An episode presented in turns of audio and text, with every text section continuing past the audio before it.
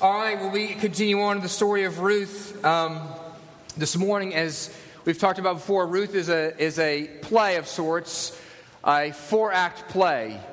Chapter 1 is Act 1, and chapter 2 is Act 2, and we come to Act 3 uh, this morning. And the story of Ruth is so compelling and is so beautiful. It's, in, in, some ways, as we're going to see in the, this week and next week, and really beginning last week, is the, the, the story of Ruth rises upwards and to a very, very happy ending.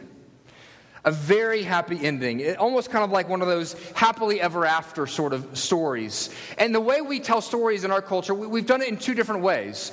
One, we have taken, um, or we used to take, what was the happily ever after approach. The kind of the Disney World model. It would say it's a, a romanticism to our stories that told stories that seemed to float up in the air, but didn't, didn't, didn't really deal with reality. But we are beyond that in a postmodern world. We are a, a people who live in reality. We're a people who understand that life is hard and tough. We are people who have gone from romanticism to cynicism, is how we've gone. That so much so that you, you see the stories in the movies today, and many of the stories, they don't end with happy endings. They purposely end with questions. They end with darkness. They end with nihilism. They end with cynicism. And this is really the two options we have in the stories of the world. The stories of the world can tell us a romantic, unrealistic fairy tale story, or it can tell us a story that is cynical, that is harsh, that is dark, and that really doesn't lead to much of anything. But the story of Ruth is what we're going to see is it does lead to a happy ending, but it does so in the world of reality. It doesn't, it doesn't do so overly quickly, and it doesn't do so without sacrifice and pain. You see, if we think in terms of the whole story of Ruth and Naomi, and we look at the redemption that is going on here, we have to see it as being uh, multiple steps. That last week we saw the, the first fruits of the redemption that is coming into their lives. That it is wonderful to look at the story of Ruth and Naomi after last week and see, isn't that wonderful? Because of Boaz, they were provided food and they're not going to starve to death. That's great. That God has provided them. They, these two women and widows are going to live together. They're going to have food, and it's going to be okay. But if you remember back to Ruth chapter 1, and we talked about how dire the situation was for Naomi, the issue for her was not just that she was without protection and without provision. What was really devastating to her life is the fact that on her watch, Elimelech's family line is coming to an end. That she is a woman without a future. That she is a woman who, if she dies today, has no children. She, in other words, she is in a famine, not only in regards to actual food, but she has a genealogical famine. She has no fruit, no harvest, no children that have come after her. And so what we see here is that she needs a salvation. And if that Ruth is going to actually tell, tell, a story that is beautiful and is full of actual redemption that she longs for, it's going to go beyond merely food and provide her something that it goes beyond the grave. A redemption that, that, that brings her children in a line, a family line that moves beyond the grave. And that is a question that we have. That uh, the question for us about the story of our lives is this Is God's redemption in our life, is it about merely giving you your best life now? Is it about providing you good food and a good life today? Or is the redemption that God is providing for us in Christ Jesus, is it a redemption that goes and extends beyond your death? That is extend beyond the grave? And this morning, what I want to see in all three characters, both all, all three, Naomi, Ruth, and Boaz, is because then this is the bridge chapter of how we go from a kind of very earthy, nice story about some women being provided food to a story that is about redemption that extends beyond the grave. And that happens not in a fairy tale sort of way, but through an act of selfless love on all three parts. That the means by which we see redemption come about through love is not simply through physical provision, but it is found in selflessness. Selflessness. That is the through line of this text, and it's what we see is consistent in all three characters in this chapter. So, we're going to look at all three characters this morning and move through the text systematically, looking at each of the characters. And the first character we'll see, the first person we acting, see acting this morning is Naomi. And verses 1 through 7, we see Naomi's plan. Let's read that together.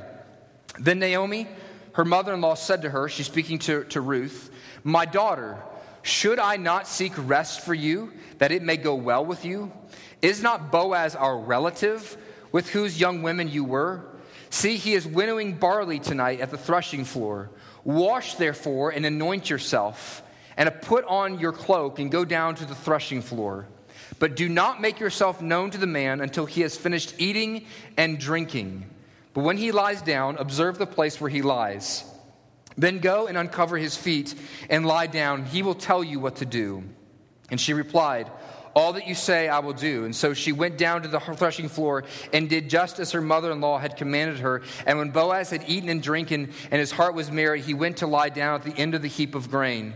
And then she came softly and uncovered his feet and lay down. Here we see Naomi's strategy. If you remember where the story of Naomi, where we ended last week, is Ruth brings home quite a large pile of food. Um, in one day's gleaning, she brought back which is essentially two weeks' worth of a salary of grain. And this is now, we've now skipped forward about seven weeks to the end of the barley harvest, is the scene here. And what we find here is that Naomi is a woman who has radically changed from where she was at the beginning of chapter 2 right? The, the, arc of the story for naomi is she she she goes it's everything is awful. And we see that in chapter one. She is a woman who has described herself as mara as bitter as empty as forsaken. And in, at the beginning of chapters two what we see in naomi is do we see naomi acting and doing much? No she is a woman who is in the, the throes of depression. She is one who is acting entirely passively. She is portrayed as, as what we would think is a classic depressed person. It almost appears at the beginning of, of, of chapter 2 like she can't get out of bed. Ruth is the only one who seems to have a plan and a strategy for life, who says, I'm, who has a will to live. But what we see here at the beginning of chapter 3 is because of a little bit of hope, because of a little bit of provision, by God through Boaz and through Ruth that her hope now finds a strategy. That hope, hope, only, only hope breeds strategy.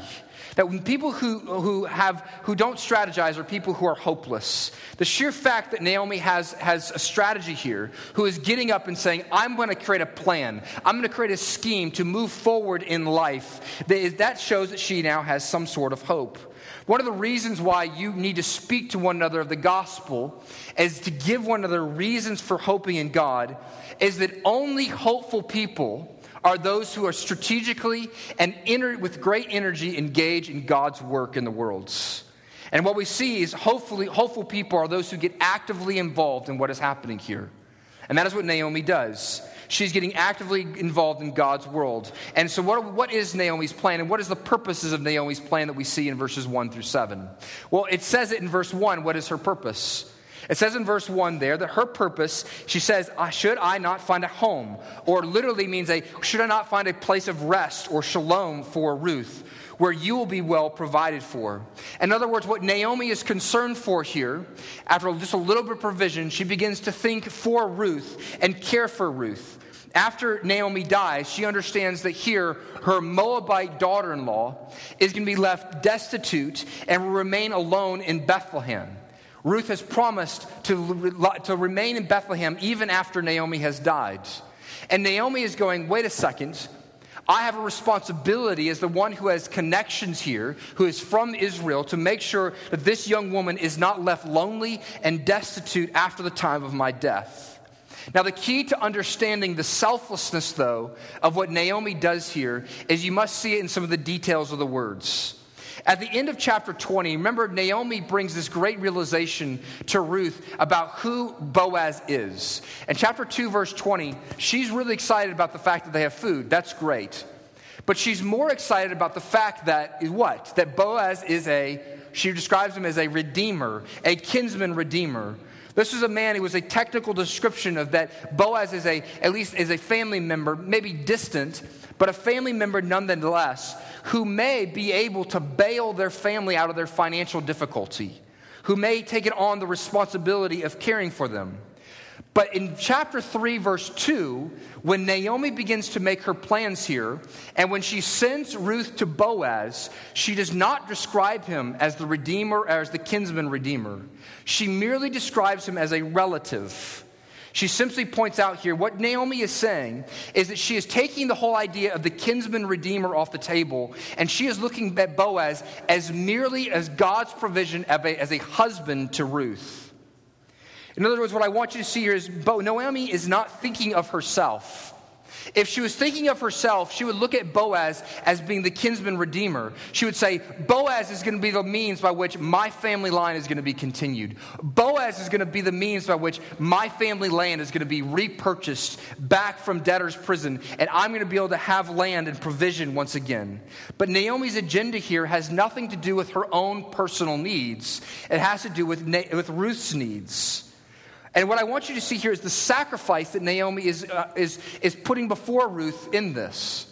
That she is, that Naomi is being utterly selfless in this move. Ruth, remember, is Naomi's only means of provision. Ruth is Naomi's essentially covenant friend. Ruth is Naomi's means of God's provision in her life. The sacrifice that Naomi is willing to take here is staggering. She's willing to say, I will give you up you go and be this man's wife. Not to, be a, not to buy back land for me, not to provide me uh, uh, an inheritance or to provide me heirs, but simply because I want to provide you a place where you will be provided for and where you will find love and affection.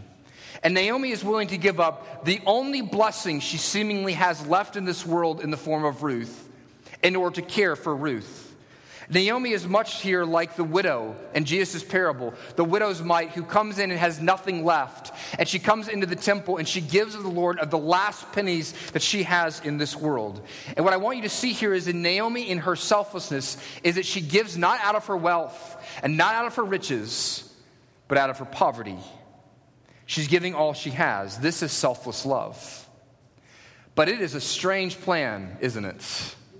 Strange would be the kind word for it. There is actually an, enormous amount of sexual tension in this plan. And in fact, most commentators, when you look at the plan of Naomi, it looks at best manipulative and at worst sexually suggestive. And in fact, sexually suggestive is exactly what it is. Let me see if I can just glean some of these things out. You may look at this and just go, well, that's just not good for a woman to propose to a man. That's, that's not the worst of it. No, no. Now, here's what's going on. First, the location of this encounter is at a threshing floor. There is a reason for the term taking a roll in the hay. The place where sexual encounters happen historically in agrarian societies are in places where you can go hide behind large piles of hay. They're seen here as one of a bunch of men who have gathered together, who, have, who love to work hard in the, in the threshing, on the threshing floor and then like to play hard at night. They eat and drink. And the common practice of the day is at the good old boy frat party that it is, is they would bring prostitutes in from the local area in order to encourage and enhance this party.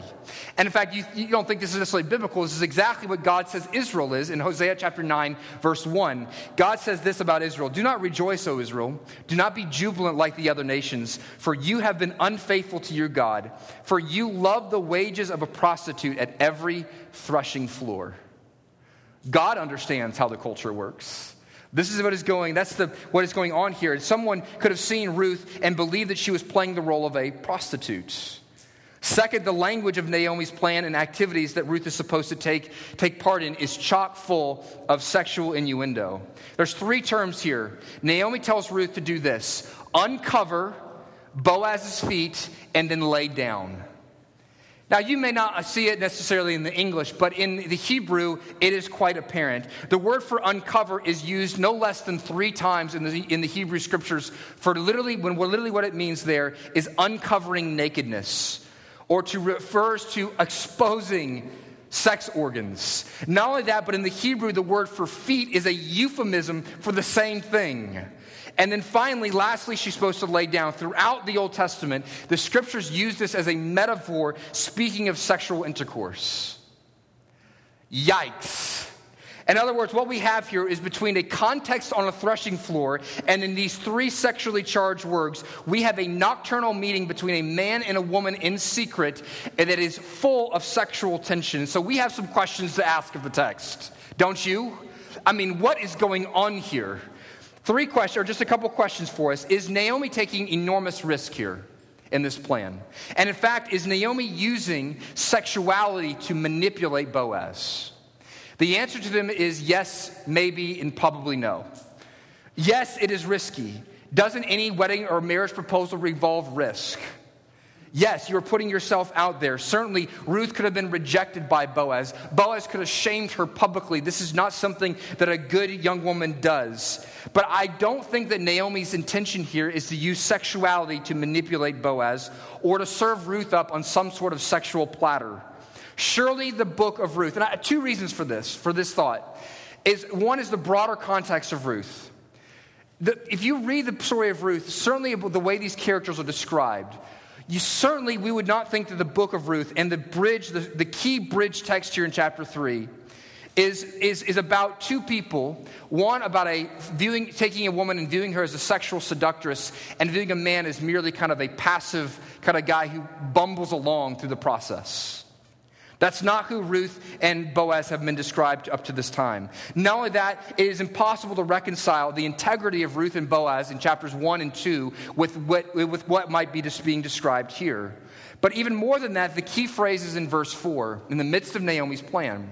That yes, she suggests Ruth to do a very risky thing. That after she's come to, comes to underco- uncover his feet and lay down at his feet, that she's supposed to simply allow Boaz to tell her what to do.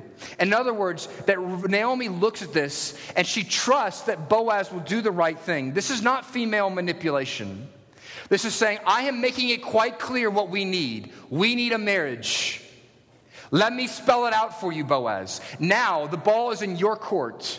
We are not being manipulative. We are not being passive aggressive. We are being absolutely clear as to what the needs are here. And now you tell us what to do. And she is relying and trust in the integrity of Boaz to do right by Ruth and by Naomi. The second thing I want to ask is this Why would the narrator, the story writer of Ruth, choose to keep these sexually charged terms within this scene?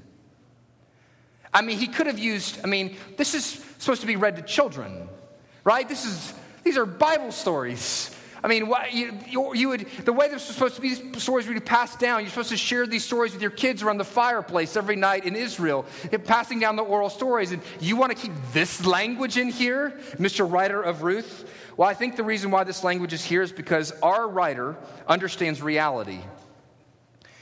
Understand what is going on here. Ruth is making a marriage proposal.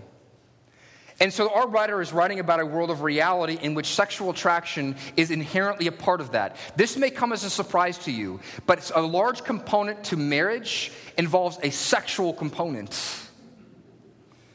And that is what is going on here. And actually, that God would use sexual attraction in stories, yes, redemptive stories, to bring people together in Hesed commitment? Absolutely yes. Because we didn't come up with sexuality, God did.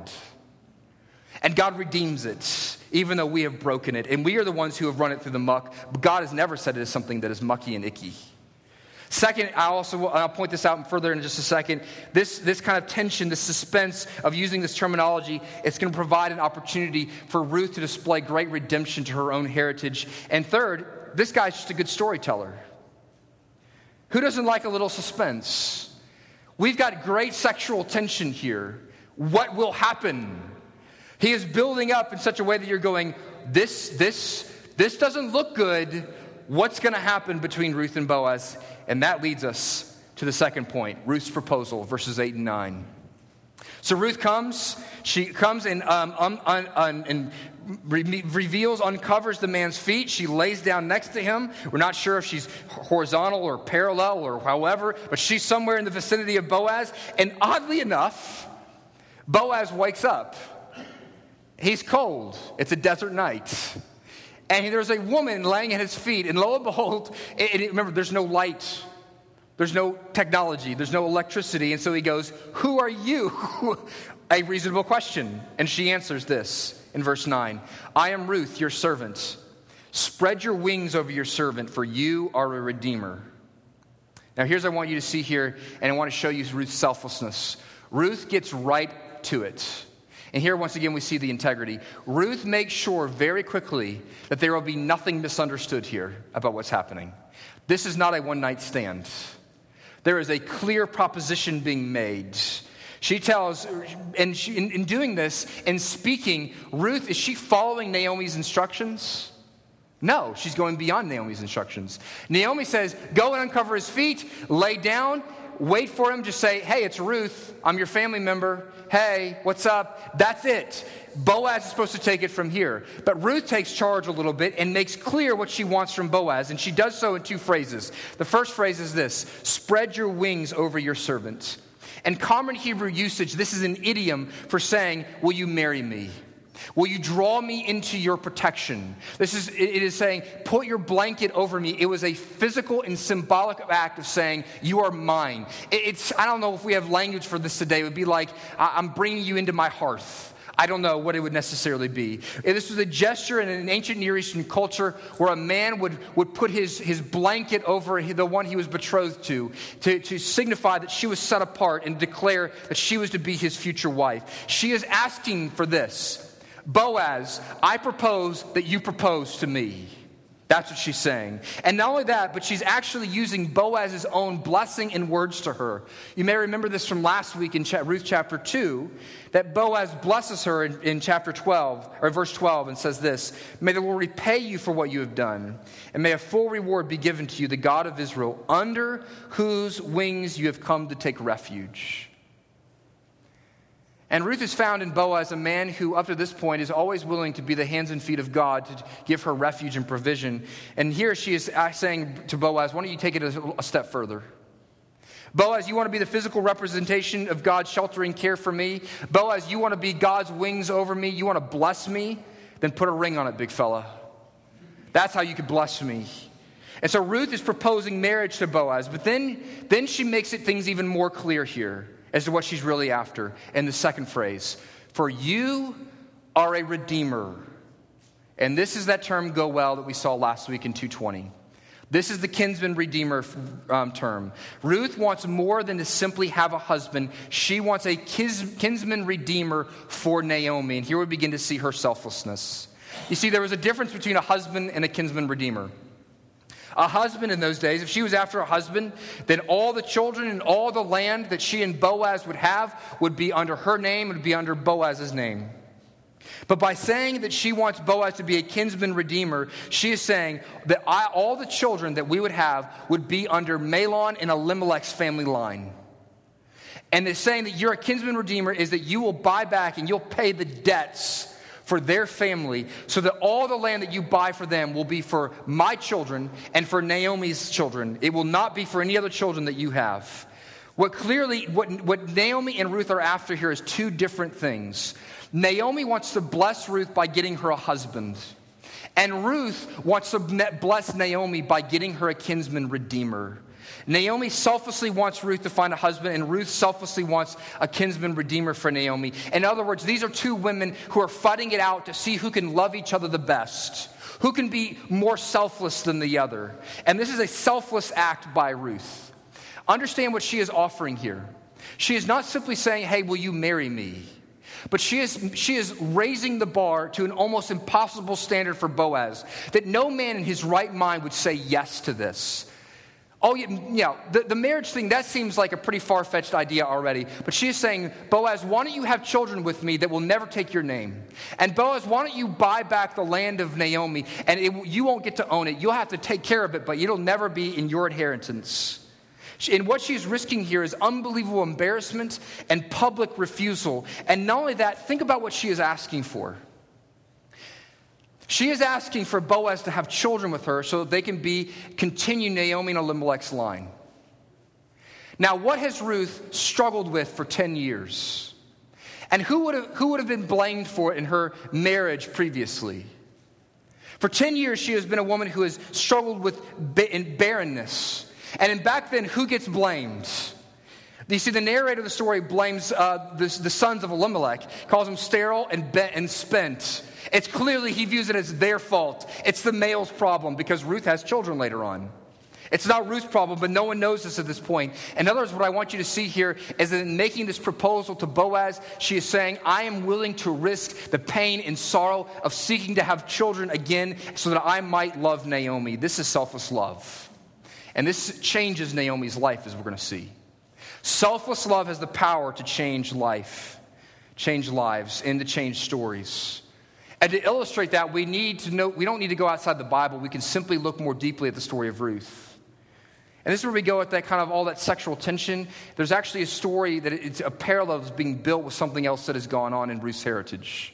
You see, Ruth, we might recall, any good Jewish person who's reading the book of Ruth will remember always, always, always that Ruth is a Moabite. And remember back a couple weeks ago when we talked about the history of the Moabites, they began in Genesis chapter 19. And I want you to see there are unbelievable similarities between Genesis chapter 19 and Ruth chapter 3. The history of the Moabites begins this way it begins with two women, two sisters, who make a scheme and a plan to manipulate a man. And they get a man drunk. So that in his, after he's eaten and drinking, they're going to, in order to continue their family line, going to sleep with their own father. And their scheme will involve this older man and their scheme will involve the women approaching him in secret while he sleeps, if you look at Genesis 19, on a threshing floor. And what we see, though, in other words, the author is giving us a very intentional parallel, an intentional parallel to show that while Ruth comes from a background of unbelievable impurity, a heritage that is broken and that is disgusting, what we will see here is that she is a woman who will act with absolute purity and absolute integrity. In other words, what she is doing is she is flipping upside down the genealogical story that the Moabites have told. She is redeeming her heritage. Not only is she redeeming the future of Naomi's heritage, but she is redeeming her own family and people's past by carrying out here with great integrity and selflessness because selfless and pure love changes lives. And in fact, it changes whole family stories. You see, for so many of you, that's your story. You came from a story of abuse and violence and abandonment, and yet you're being a father who will stay. And you're being a father who will care. This is part of my own family's testimony. My father came from an abusive family. My dad, one of his earliest remembers, memories is his own, his own father holding a, a steak knife to his mother's throat.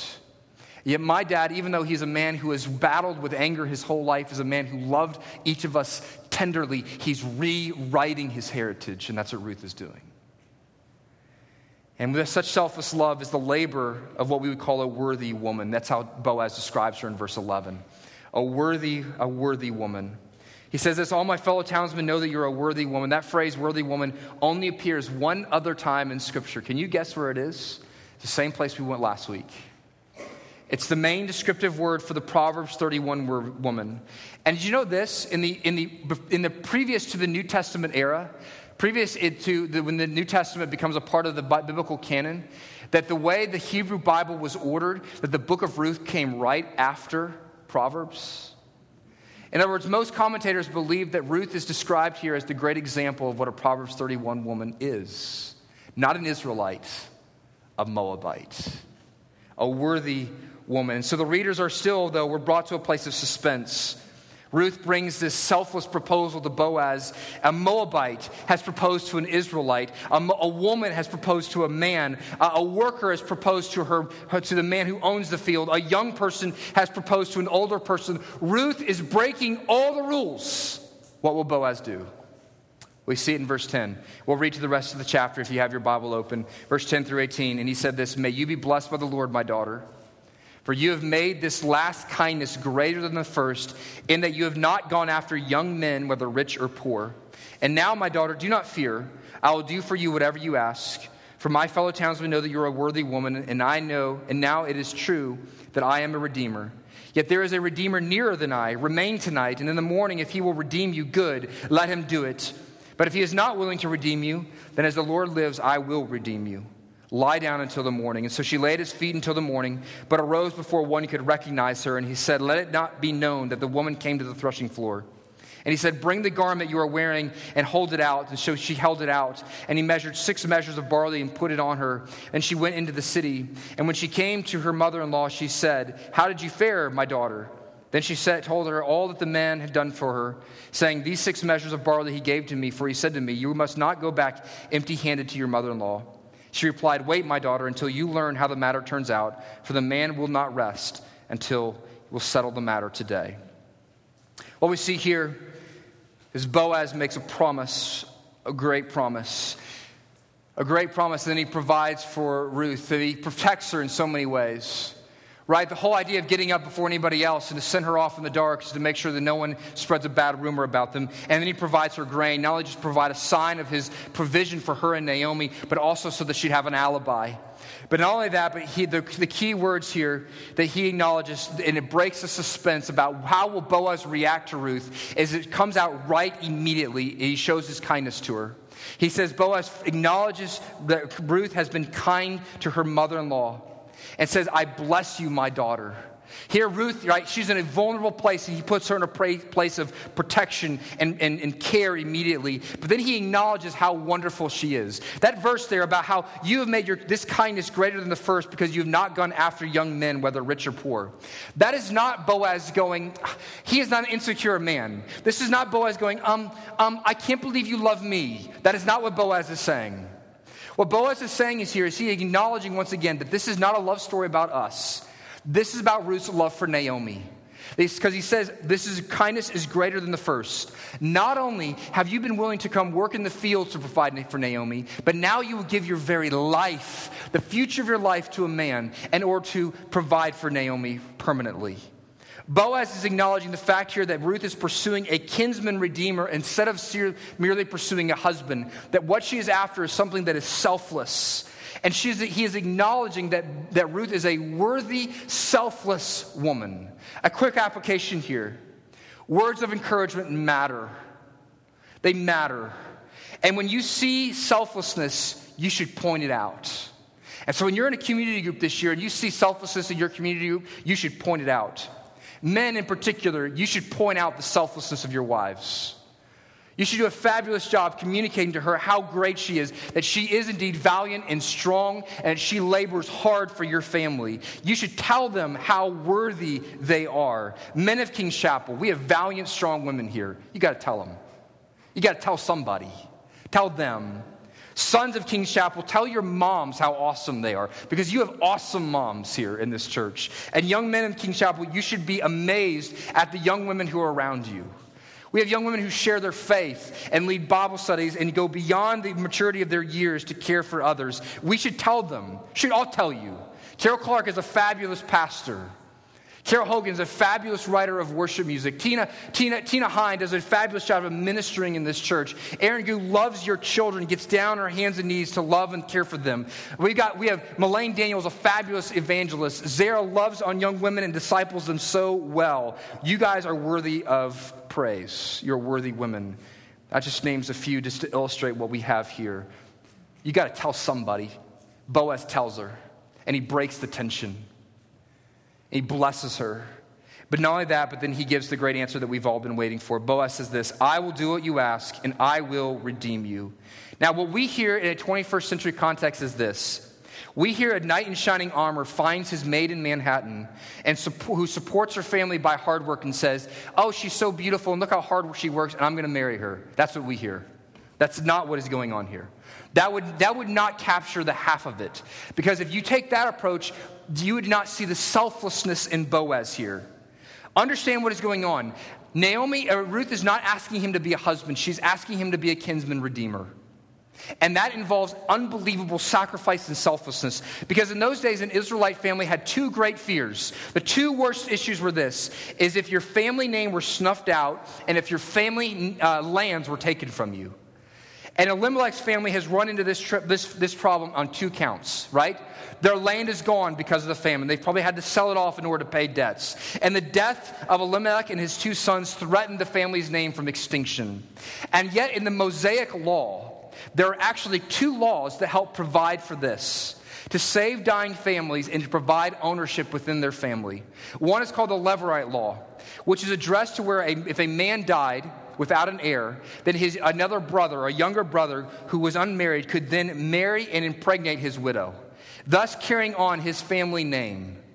The kinsman redeemer law focused on land. The kinsman redeemer law was about if a family fell into hard times and they had to sell off their land in order to provide for themselves and to get food for themselves, that a, a, relative of some kind could come in and pay off their debts and buy back, redeem their land to give it back to the family. But both these laws were costly to the one who would take part of it. It was costly to the kinsman redeemer. Because in the first, if when the first brother died and his second brother took his wife and, his, and had children with him, they would not bear his name, they would bear his brother's name. In other words, you would say, My name will die so that my brother's name will live. And in the kinsman redeemer part, where they redeemed the land, it involved unbelievable financial sacrifice because what they would be saying is, I will take my money, I will sell off part of my land, possibly, or part of my savings and my wealth to redeem and ransom your lamb and give it back to you. I don't get anything from it. And what, in other words, what Ruth is telling to Boaz is this Boaz, will you marry me? I'm a Moabite woman who has no good background. I come from a bad family. Boaz, will you marry me and have children with me? And oh, by the way, they will not bear your name. Oh, Boaz, will you marry me? Oh, and when, part of marrying me, that you don't get any kind of money or any kind of dowry. Instead, what you get is you get to buy back Elimelech's debts at your own cost and at your own expense. In other words, what I want you to see here is that Boaz is saying yes to the dress, not in a vapid, kind of romanticized way, but in order to marry Ruth, he has to sacrifice in abundant ways. This is what he's doing here. And one other thing Boaz is not even Elimelech's brother, he's a distant relative. By law, he's not required to do this. In other words, what we see in Boaz is a man who so sees the goodness and the character of God in the law that he's willing to fulfill the spirit of the law because he sees the gospel in it. What Boaz does here is a call to sacrifice, to be your brother's keeper, to lose at the expense of Elimelech and Naomi's family and for Ruth's sake. And the heart of Boaz is not fueled by some sort of romantic story, by some testosterone or some desire to create progeny for himself, but it is fueled by a Hesed, self sacrificing passion that compels Naomi to seek a husband for Ruth, that compels Ruth to change the script and seek a kinsman redeemer for Naomi, and now compels Boaz to be the kinsman redeemer for both Ruth and Naomi. He is becoming his brother's keeper. And doesn't that sound so familiar? A brother who would come and redeem you. See, you see what it cost Boaz to enter into marital union with Ruth. And by the way, what does it say? Ruth is a worthy woman. How much more amazing is it that one whose name is Jesus, who calls himself your brother, who would come and say, I am Adam's brother, and I will marry his widowed wife. His children will become mine, and they are not. and they, Jesus doesn't get a worthy people, does he? Boaz gets Ruth. Who does Jesus get? He gets you. He gets you people. He gets me. Jesus didn't get the Proverbs 31 woman, he got us. And yet he does it. He, Jesus pays the cost to become our brother, to lay down his inheritance, to leave heaven, to come to earth, to, in order to draw us and give us a family line once again. Jesus comes and he says, I will pay the debt of your family, the debt of your sin, the debt of your family line, the debt you are sent in the debtor's prison called hell. That's where you deserve to go, but I will buy you out from it by taking your debts to the cross. And he came and he paid a sacrifice so that so you may come back into his family. Do you see the selflessness and the sacrifice in Jesus being the willing? What it took for Boaz to cast his wings over Ruth, and what it takes for God to cast his wings over you, to call you his and mine, to be your protective one, to call you beloved, is it took the sacrifice of Jesus, your elder brother. Say, where do you get that brother stuff? Well, G- Paul talks about it in Romans 8 29. It says Jesus is the first fruits among the brothers from the dead. Hebrews 2 11 says that Jesus is not ashamed to call us brothers. And Hebrews 2 17 says that he has been made like us in every respect so that he might be the propitiation for his brothers. That's who Jesus is. And that's what we come to celebrate here. So it means a drawing you to the table, and Andy's going to take you there in just a second, a story to end this morning. Martyn Lloyd-Jones tells the story of a Scottish Covenanter girl. This is in the 18, 1680s in Scotland. She's on her way to attend a communion service on a Sunday afternoon, and at that time, um, communion services were strictly prohibited. The soldiers of the King of England were everywhere looking for these people because they knew there was going to be this communion service by the Covenanters, and they wanted to stop people and imprison them for trying to be participate in this in this form of worship. And, and she's on her way to this communion service, and lo and behold, she comes around a corner and runs smack dab into a group of soldiers and they are begin to question her and she knows that she's trapped and she's her mind is spinning and she's wondering what she's going to say to try to get out of this. And when they're inquiring her and questioning her of what she what she's what she's doing she finds herself saying this is an excuse as to why she's out. She says my older brother has died and they're going to read his will this afternoon. And he has done something for me and he has left for something for me in his will and i want to hear them read it in other words, she's using symbolic language to describe the Lord's Supper. Yes, Jesus is her elder brother. Jesus has died. And in each and every week, when we come to a communion service, and the will of God will be read out again, where your sins and your debts and your family line, they go away. And you're brought into Jesus' line by his sacrifice. The selflessness of God's love. Let's go to the table. As I pray, those who are serving can come forward. And Andy will, will come and transition us to the table. Gracious Heavenly Father, we thank you that your love is selfless. And Lord, part of coming to the table is we are to examine ourselves. And we just want to acknowledge this that, Lord, our, our love is so selfish. It's so, um, it's like thumbs, it points back to ourselves. Oh, gracious Heavenly Father, I pray we, as we come to the table that we would repent of our selfish love. That you'd make us more like Ruth and Naomi and Boaz. But Lord, I pray that you compel us there to that place by revealing to us the beautiful love of Jesus Christ, the great love of our kinsman Redeemer who drew us, who came to be our perfect brother, who came to buy us out of and ransom our debts, to come to redeem our family line. Lord, thank you that you're the God who writes redemption stories. And so, Lord, now as your family, all of us in the line of Jesus come to sit at your table, would you bless us? So we set aside this table and this, this bread and this cup for your use and for your grace. Would your spirit move through it? In Jesus' name we pray. Amen.